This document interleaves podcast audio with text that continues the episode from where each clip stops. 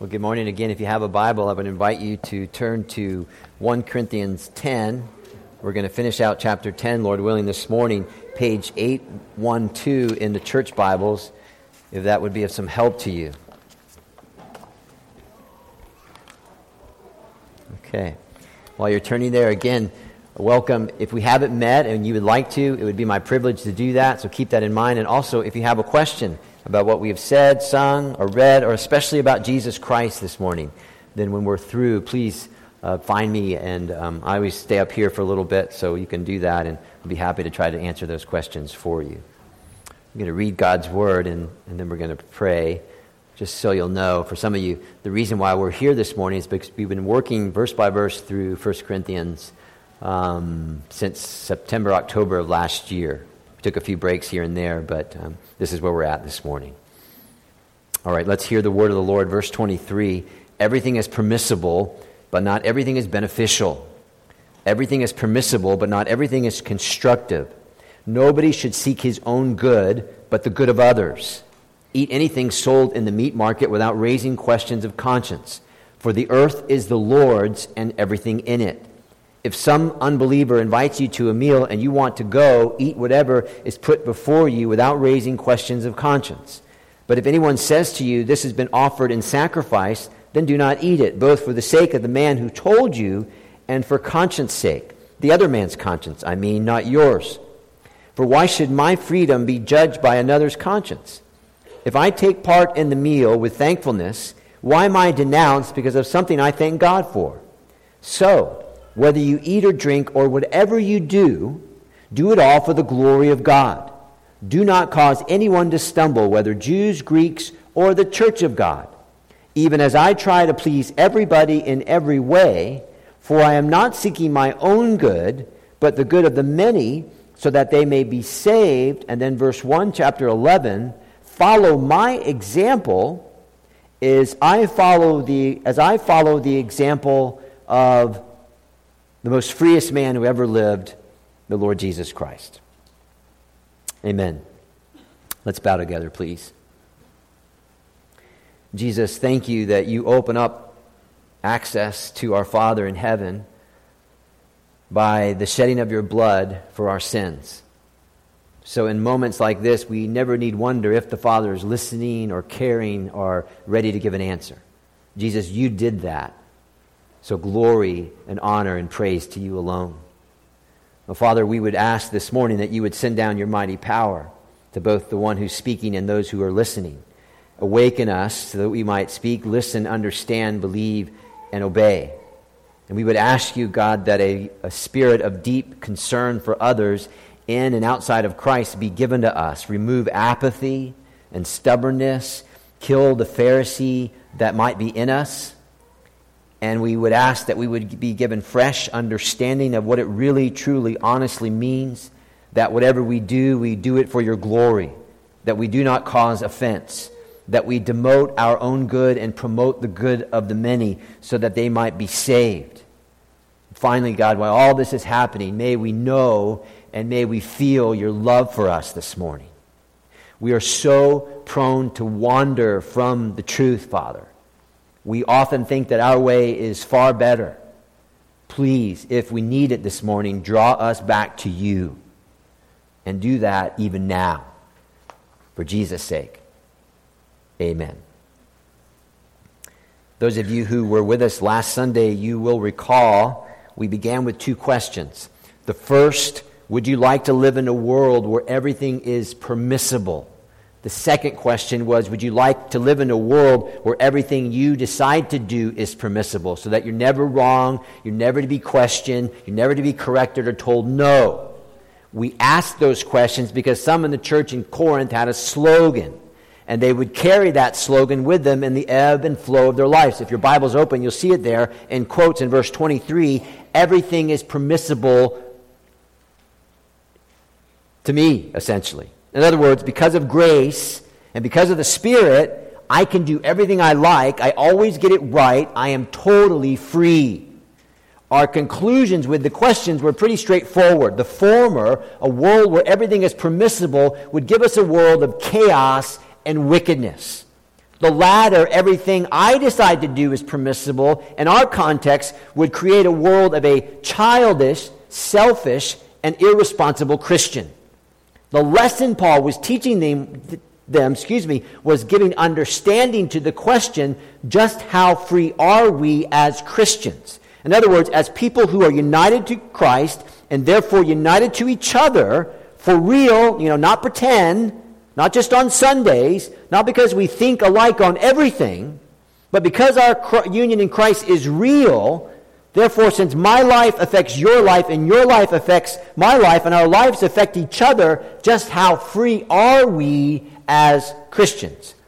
And we took note, albeit briefly, we'll expand on this in a bit, but we took note that the right use of our Christian freedom is always tied to the gospel. That's what's so great about chapters 9 and 10. It covers almost everything that could happen in gospel conversations. Verse 31, okay, whatever you do, right? Do it so that people will see God. Do it so that people will be drawn to God, that God is glorified, that people will want to know Christ because of our decisions in life. That's verse 31.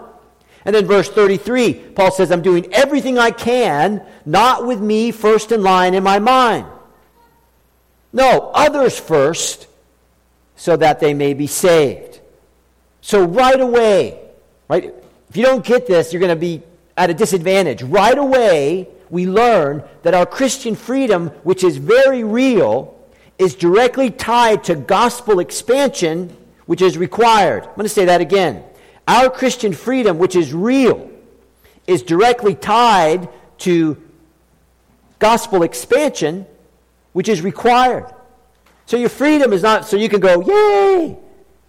Your freedom is to bring glory to God and to see people come to faith in Jesus Christ. A good scripture reference would be the one my wife sent me early Tuesday morning via text.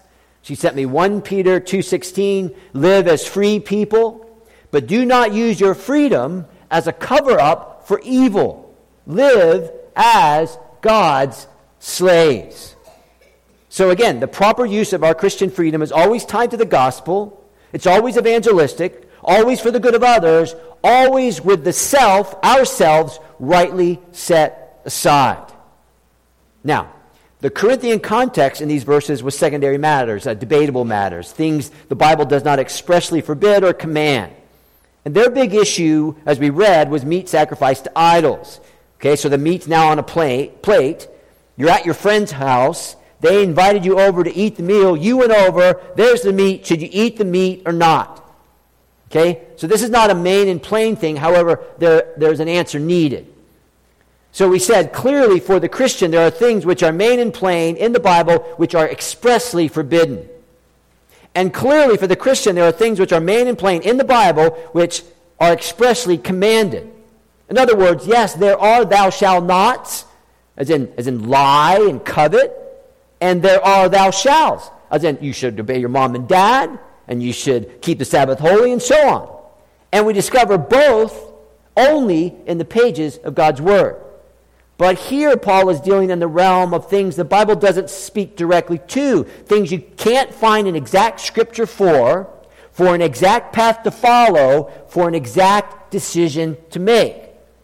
Therefore, here in 1 Corinthians 10, this is the realm of secondary issues, issues that are not primary. Let me give you one example.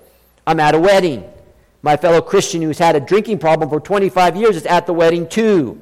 I have a liberty to take a drink. I actually enjoy it. The host is about ready to toast. Should I exercise my liberty?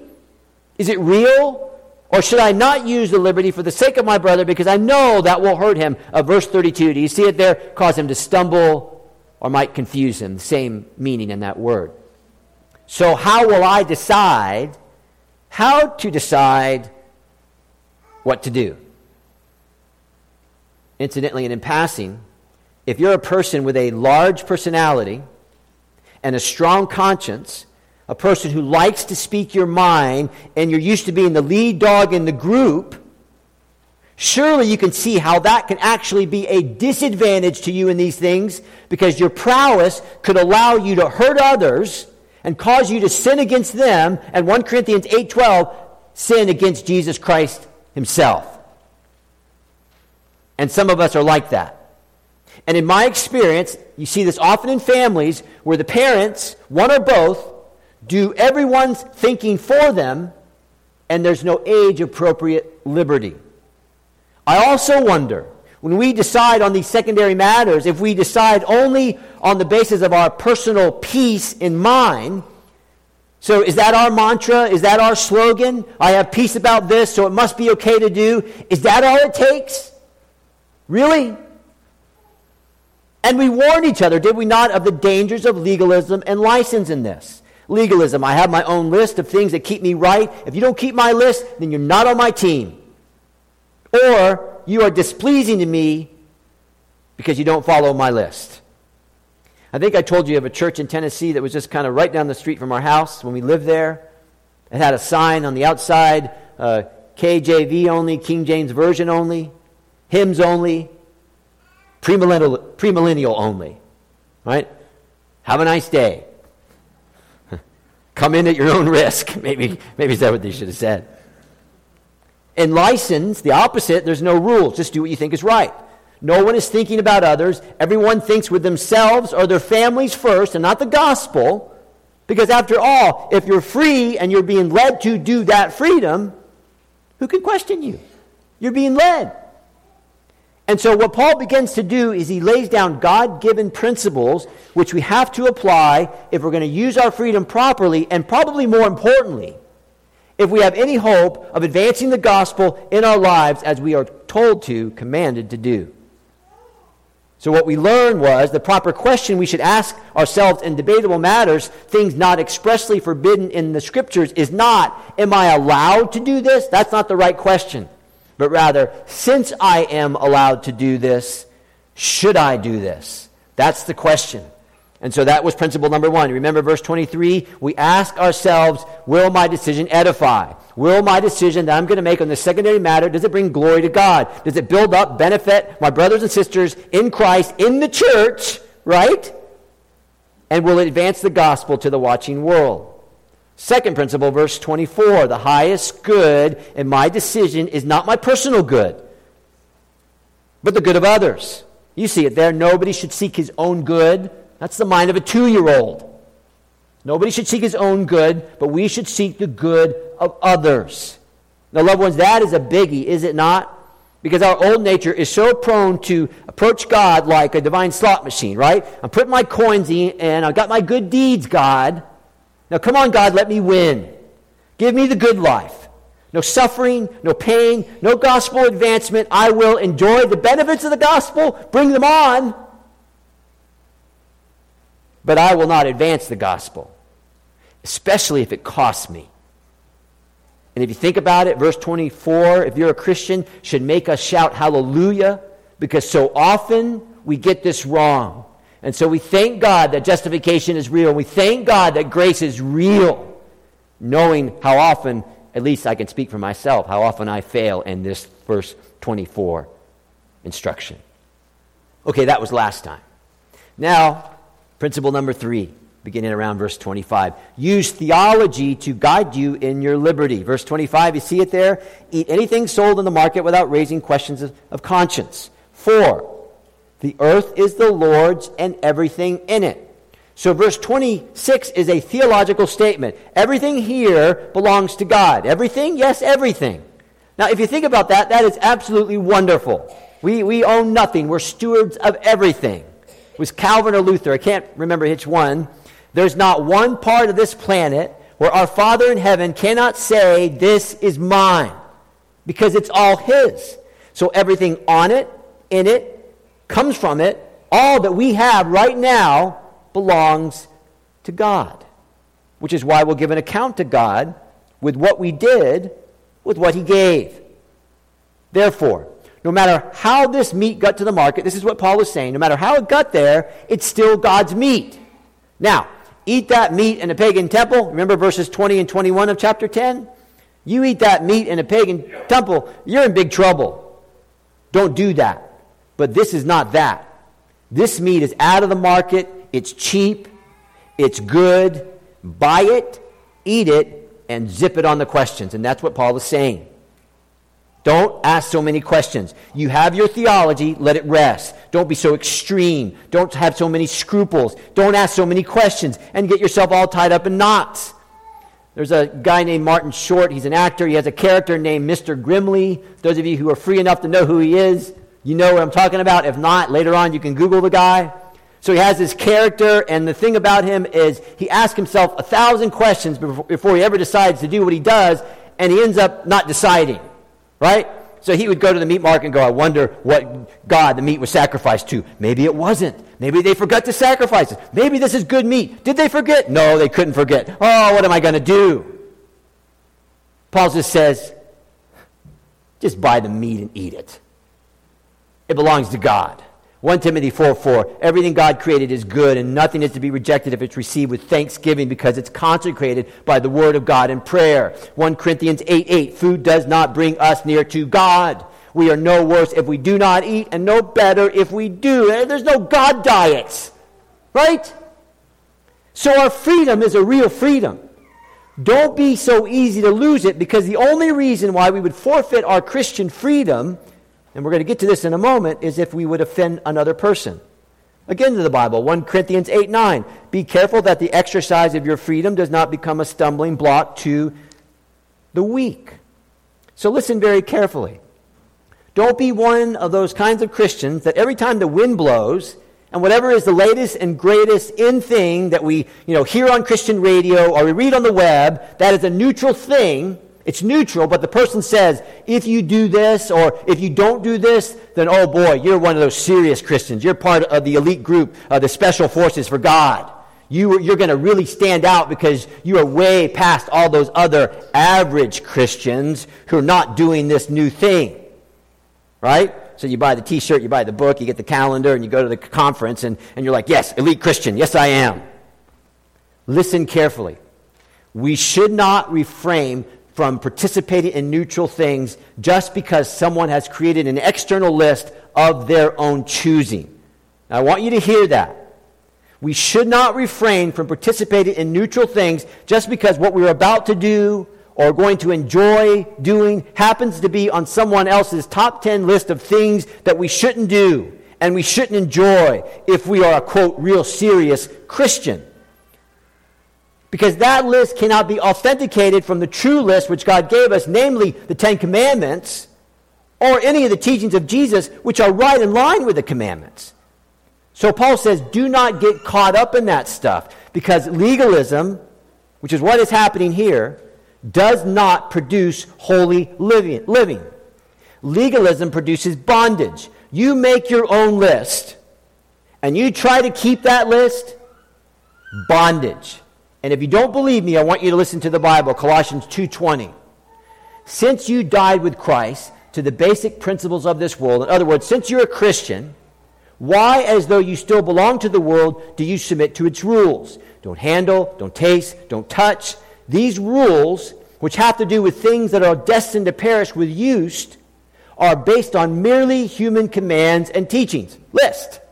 Such regulations indeed have an appearance of wisdom, right? They look right. I mean, look at them. They're using the list. They, it seems like it's going to work with their self imposed worship, their false humility, and their harsh treatment of the body. But they lack any value in restraining sensual indulgence. Now, listen to J.B. Phillips' translation of those last few lines. I know that these regulations look wise with their self inspired efforts at worship their policy of self humbling, and their studied neglect of the body. But in actual practice, listen carefully, they do honor not to God, but to man's own pride. Now, did you hear that? They do honor not to God, but to man's own pride. Uh, I'm only eating oats. I only wear dresses. I never wear stretchy pants. I only buy three gifts, each for the kids at Christmas, because that's all that Jesus got. I only buy used cars. I do not have cable, email, or Netflix. And bless God, I only read Christian material. Would you just look at me? And don't you want to do that too? Well, you're not doing that, are you? Well, give yourself some time and, and you'll catch up to me. Now, now, let me ask you a question. Who is the hero in that equation? Is it Jesus Christ? Is the outsider going to ask you questions about your list? Or is he going to ask you questions about Christ? You see? Self justification is the default of our old nature. It doesn't work, it's dead, it is a lie, and the devil loves it. He loves it. Why? Because it does not exalt the cross. It does not exalt Christ. It, just exalts some stupid list that somebody made. I was going to say stupid, but I shouldn't say that. Somebody made.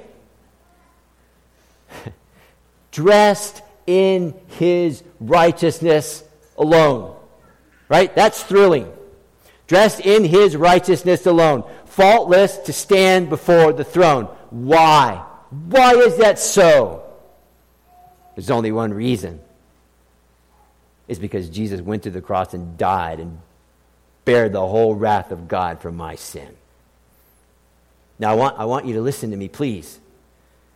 In light of all this stuff, if we live a life, or let's say we train our teens simply with external rules, with an external way of life, never taught them of the love and power and conviction of Jesus Christ, if you've never led uh, your home with the gospel, then chances are, chances are they'll grow up and either be the worst of all Pharisees who understand the Christian life like a circus animal. So if they do X, and only if they do X, whether they mean it or not,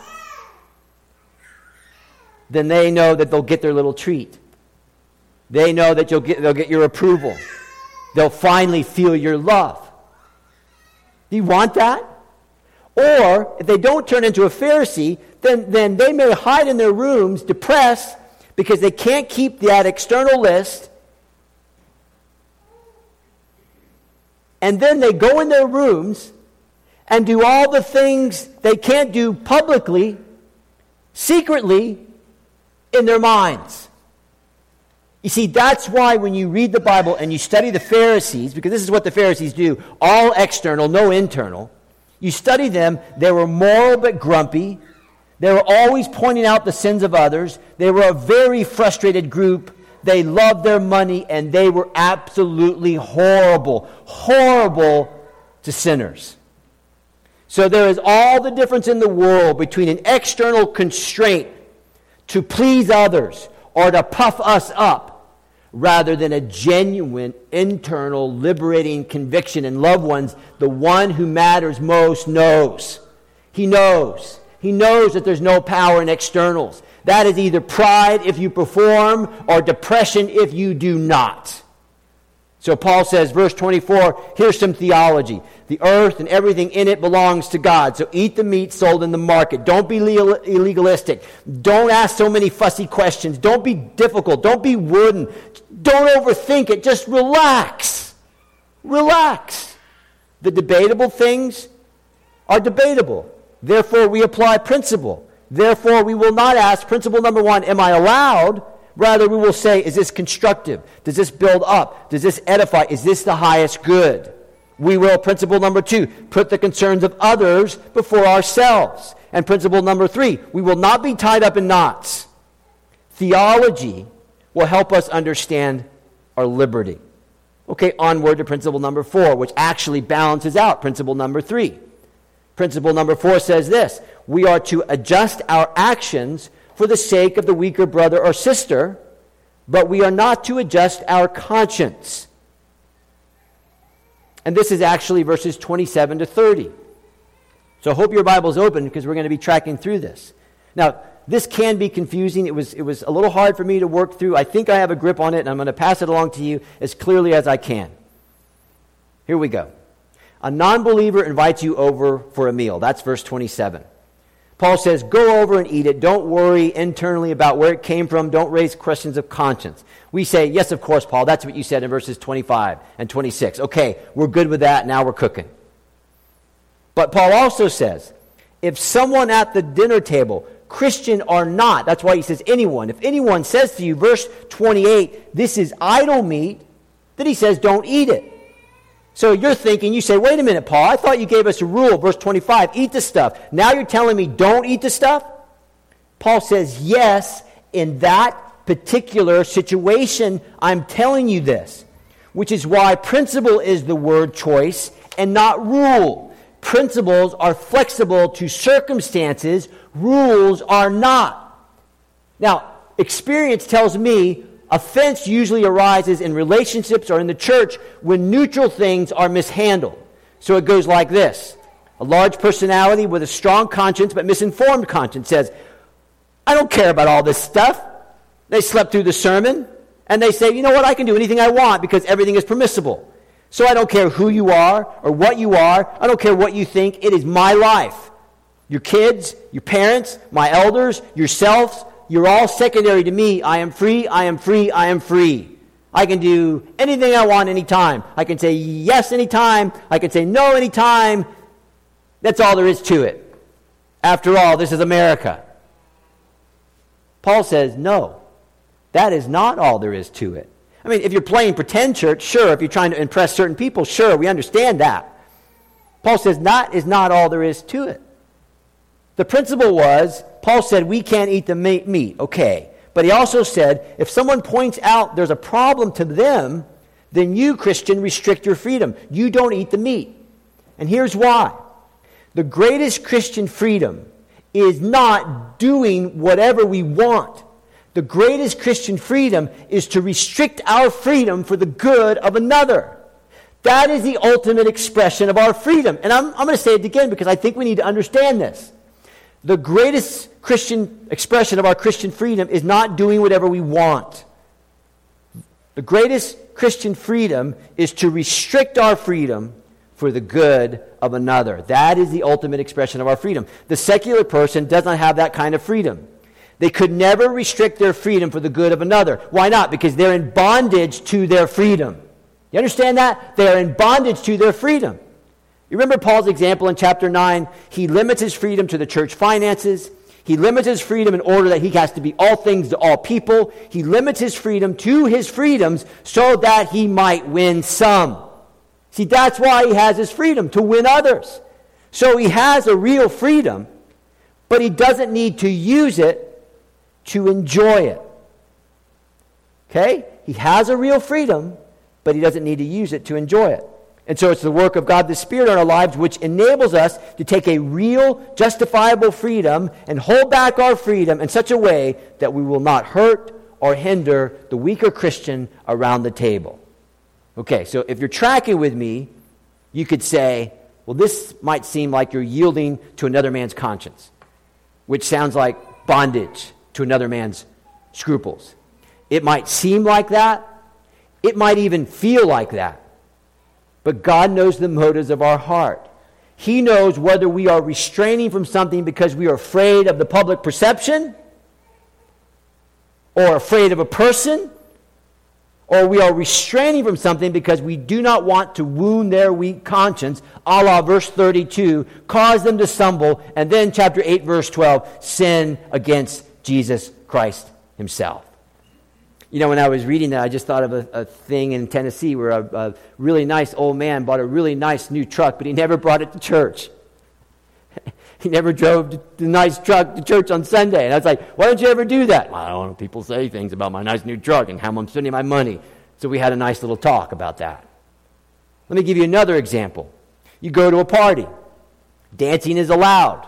You're a very good dancer. At least that's what your wife says. You have tremendous moves, okay? However, two tables over is a fellow Christian family. And you know, they wrestle with this whole dancing thing, and right now it is a major problem for them. So you're in a pickle. It is a dance party. You're okay with dancing. Your conscience is free. You don't want to offend the host, but you know it will offend the conscience of the you don't dance family if you grab your wife and boogie. Now, what do you do? Because it is boogie night, right? It is boogie night. So Paul says pretty simply don't offend the we don't dance family. Here's why because you are harming them in that present situation. Okay? That's why it's principle. You're harming them in that present situation. This is an offense. So you do not insist on your liberty if you know it will hurt or confuse them. Well, then you're going to have to really know people. Ah, yeah, that's why we're a body. Right? That's why we're a body. Chapter 8, verse 9 Be careful that the exercise of your freedom does not become a stumbling block to the weak. Verse 28 If anyone says to you, This has been offered to in sacrifice, then do not eat it. Right? No dancing at that particular party, but for the sake of the man, both for the sake of the man who told you and for conscience sake. So you say, Whose conscience? Because the guy who's about ready to eat or get on the dance floor, he's free, he's fine. Paul says the other man's conscience, not yours. That's verse 29. So Paul says, don't insist upon your freedom. Don't argue about it. Don't be contentious. Don't say, you know, let them deal with it. I know my liberties. No, we modify our actions for the sake of the weaker conscience. Now listen carefully. When we consider the needs of others, even in their weakness, we reach out to them in a self renouncing love. Verse 30, 24 and 33, right? Self renouncing love. This is agape love. This is Christ's love. And how can that be bad? How can that be harmful for anyone? Anyone. In fact, if you think about this, it might earn you the ear later on with the We Don't Dance family, and you explain to them why you dance, and they might say, okay, you know what, I get it. I get it, so let's boogie. But again, here we are again. Someone say, isn't that placing yourself in bondage to another man's conscience? No, it is not. Because we, we are modifying our freedom, but we are not modifying our conscience.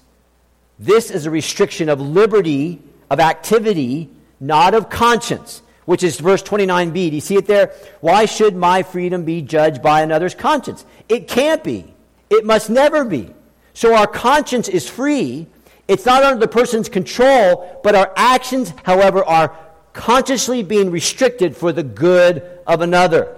In other words, again, I don't have to use my liberty to enjoy my liberty. I can go home and I can have a super cool dance party with my wife for real, or I can do it in my mind for real. I'm fine with that. My conscience is fine with that. I might go to another party and that couple's not there. Fine, it's boogie night again. But I just helped my brother and sister tonight and that's cool. And that's Christian. So Paul is imposing nothing on the Christian behavior, but he says, do not let your conscience be restricted by someone else. Just let your actions be restricted. Don't let your conscience be restricted by someone else. That is bondage. Right? When an external list of another, which is more than the Bible, binds our conscience, that is bondage. Now, I want you to listen carefully. I think some Christians may raise their kids based on someone else's convictions. I think some Christians may deal with their finances based on someone else's convictions. I think sometimes friendships are not real friendships because one person dominates that friendship and there is no liberty in it. And when we are tied and bound to another person's convictions. How can we, verse 31, do you see it there? How can we honestly eat and drink or whatever we do to the glory of God? You can't do it because you're in bondage. Now think with me because this is the payoff. The licensed persons will take a look at verse 31 and say, you know what, I can do whatever I want to do because whatever I want to do brings glory to God. So I'm free to do whatever I want to do, and that is the thought of a feeble mind. That's foolishness. But, and probably more appropriate here, the legalist will take verse 31 and say, See, see, how can you glorify God by watching any kind of movie but only a Christian movie? By listening to any kind of music but only Christian music? How can you glorify God by only buying any other product but Christian products? And only reading Christian books and only going to Christian schools and on and on and on, thereby dogmatically placing their own conviction on others. And that is bondage. That is bondage, and we run from that. We oppose that. Final principle. Number five, it's a positive one. Thank God, right? God's glory and humanity's good. There you go. Do all to the glory of God. Verse 31. You don't do all to the glory of God to be more Christian or even to establish your freedom. You do all for the glory of God because you love the God who saved you. You love the God who saved you. It's in here. It's not all this stuff, it's in here. I want to advance the honor of the name of the one who saved me by his death on the cross. Verse 32 Don't offend others, especially your church family, in the improper use of your freedom. You better think this through, is what Paul is saying. Verse 33a try to please all people in everything. Don't claim your rights all the time. Holy cow! You can't function that way. Verse 33b seek the good, seek the advantage of many, not for your own benefit and not even for your uh, fulfillment. Is that Jesus? Is that Philippians 2? Seek this way of life, verse 33c, so that many might be saved. In other words, don't be so preoccupied with your own salvation. Right? Remember the Christian basics justification, sanctification, redemption, substitution. Don't be so preoccupied with your own salvation. Think of others. Think of others. Finally, be imitators of Jesus Christ. Isn't that chapter 11, verse 1? Isn't imitating Jesus Christ true Christian freedom? Being so free from ourselves, but to glorify God by being like our Lord Jesus Christ, advancing his name in all the places where he, he put you. So you're a mom at home, do it for the glory of God. You're a mom at work, do it for the glory of God. You do both, do it for the glory of God. Your dad, home, work, do it for the glory of God. You're washing windows, which I can't stand to do. I hate it. I have, do it for the glory of God. I've got to go home and empty the dishwasher today when I get home. As soon as I get home. I hate doing that, but I'm going to do it for the glory of God. And so I won't get in trouble when I get home, too, but that's another story. We are connecting people to Christ when we connect him to the church. Christ was the freest man, subject to none, and Jesus Christ was the greatest servant, subject to all. See, that's Christian freedom. So, so if all our friends are just like you, is that a good thing? If you won't reach out to others unless they are just like you, is that Christ's way? If someone doesn't think just like you on neutral matters, are they off our guest list? If someone doesn't think just like you on neutral matters, are you going to let them have it? And in the day to day world, if God isn't being glorified, if people aren't considering God and His gospel because of our behavior, because of our decisions, then clearly, clearly we have our orders. We have our principles, we have our privileges, and we have our duty. We have our duty. Jesus said this over and over and over again in the Gospels. If you try to live a life and save your life, what happens? You know, I don't even have to say it. But if you lose your life, lose some of those freedoms appropriately, if you lay it on the line day by day, then life, life, eternal life. There's, I'm sure there's some frustrated people in here with life in general. Jesus has some great things to say about that. We just talked about a whole lot of them. Don't be in bondage to the self. Don't be in bondage to others. Just be in bondage to Jesus Christ and serve the world as best you can exactly as he did. Advancing the cause, advancing his name, not your little list, which is going to be gone when you die. Let's pray together. Father, thank you so much. We, we have to get this right as a congregation. And there's no way we're going to get it right unless you move by your Spirit and do that great work in us, God. Some water, some plant, water or nothing, plant or nothing. Only you, God, who makes things grow. Please make this grow in our lives. Start with me. Now, may the love of God and the grace of our Lord Jesus Christ and the fellowship of the Holy Spirit be ours both this morning and every day until Jesus calls us home or Jesus returns. In Christ's name we pray. Amen.